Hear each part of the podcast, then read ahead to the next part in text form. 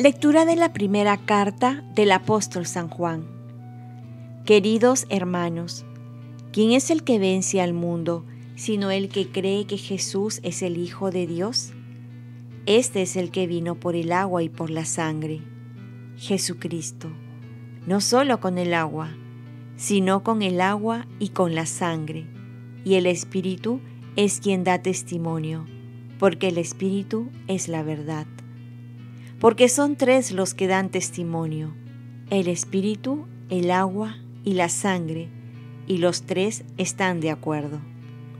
Si aceptamos el testimonio de los hombres, con mayor fuerza tenemos que aceptar el testimonio de Dios. Este es el testimonio de Dios, y Dios ha dado testimonio de su Hijo. El que cree en el Hijo de Dios tiene en su corazón el testimonio de Dios. El que no cree a Dios lo hace pasar por mentiroso, porque no cree en el testimonio que Dios ha dado acerca de su Hijo. Y el testimonio es este.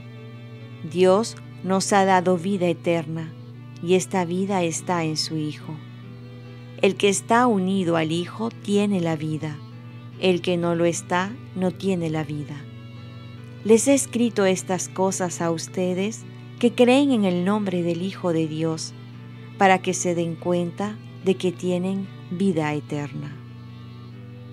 Palabra de Dios. Salmo responsorial.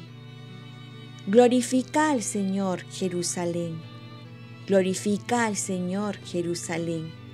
Alaba a tu Dios, Sión, que ha reforzado los cerrojos de tus puertas y ha bendecido a tus hijos dentro de ti. Glorifica al Señor Jerusalén. Ha puesto paz en tus fronteras, te sacia con flor de harina. Él envía su mensaje a la tierra y su palabra corre veloz. Glorifica al Señor Jerusalén. Anuncia su palabra a Jacob, sus decretos y mandatos a Israel con ninguna nación obró así, ni les dio a conocer sus mandatos. Glorifica al Señor Jerusalén. Lectura del Santo Evangelio según San Lucas.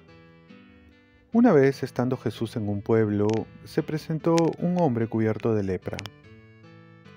Al ver a Jesús, se postró ante él y le suplicó, Señor, si quieres, puedes limpiarme. Jesús extendió la mano y lo tocó diciendo, quiero, queda limpio. Y enseguida desapareció la lepra. Jesús le mandó que no lo dijera a nadie y añadió, Ve a presentarte al sacerdote y ofrece por tu purificación la ofrenda que mandó Moisés para que les sirva de testimonio.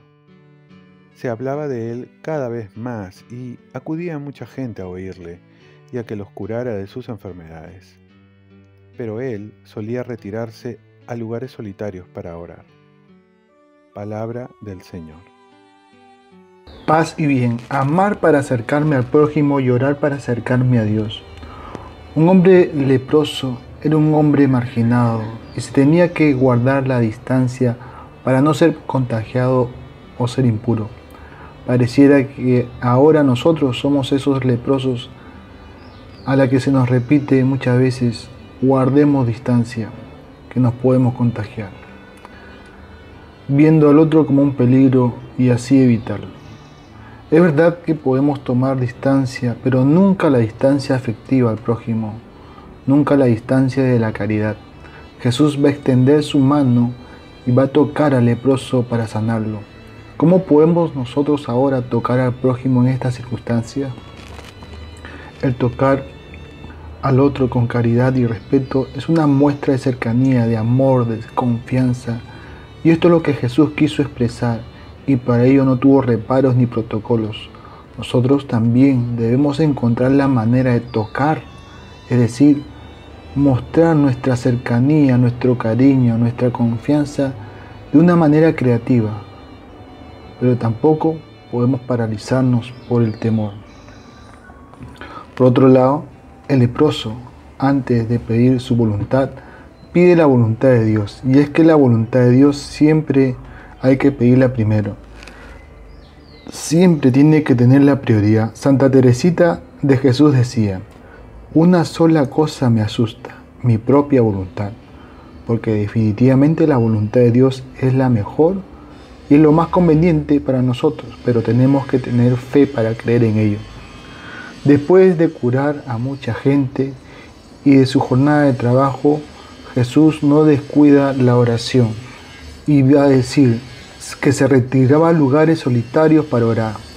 Nunca debemos dejar de orar porque ahí está el secreto para amar. Tener paciencia y ayudar a los demás. Oremos.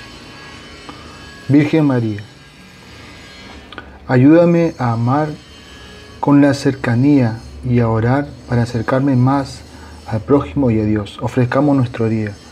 Dios Padre nuestro, yo te ofrezco toda mi jornada, mis oraciones, pensamientos, afectos, deseos, palabras, obras, alegrías y sufrimientos, en unión con el corazón de tu Hijo, Jesucristo, que siga ofreciéndose a ti en la Eucaristía para la salvación del mundo. Que el Espíritu Santo que guió a Jesús sea mi guía y mi fuerza en este día para ser testigo de tu amor. Con María, la Madre del Señor y de la Iglesia, te pido por las intenciones del Papa y para que se haga en mí tu voluntad y me encomiendo encomiendo mi trabajo y mis actividades de hoy a la protección de San José Obrero. Y la bendición de Dios Todopoderoso, Padre, Hijo y Espíritu Santo, haciendo sobre ti. Cuenta con mis oraciones, que yo cuento con las tuyas, y que tengas un santo día.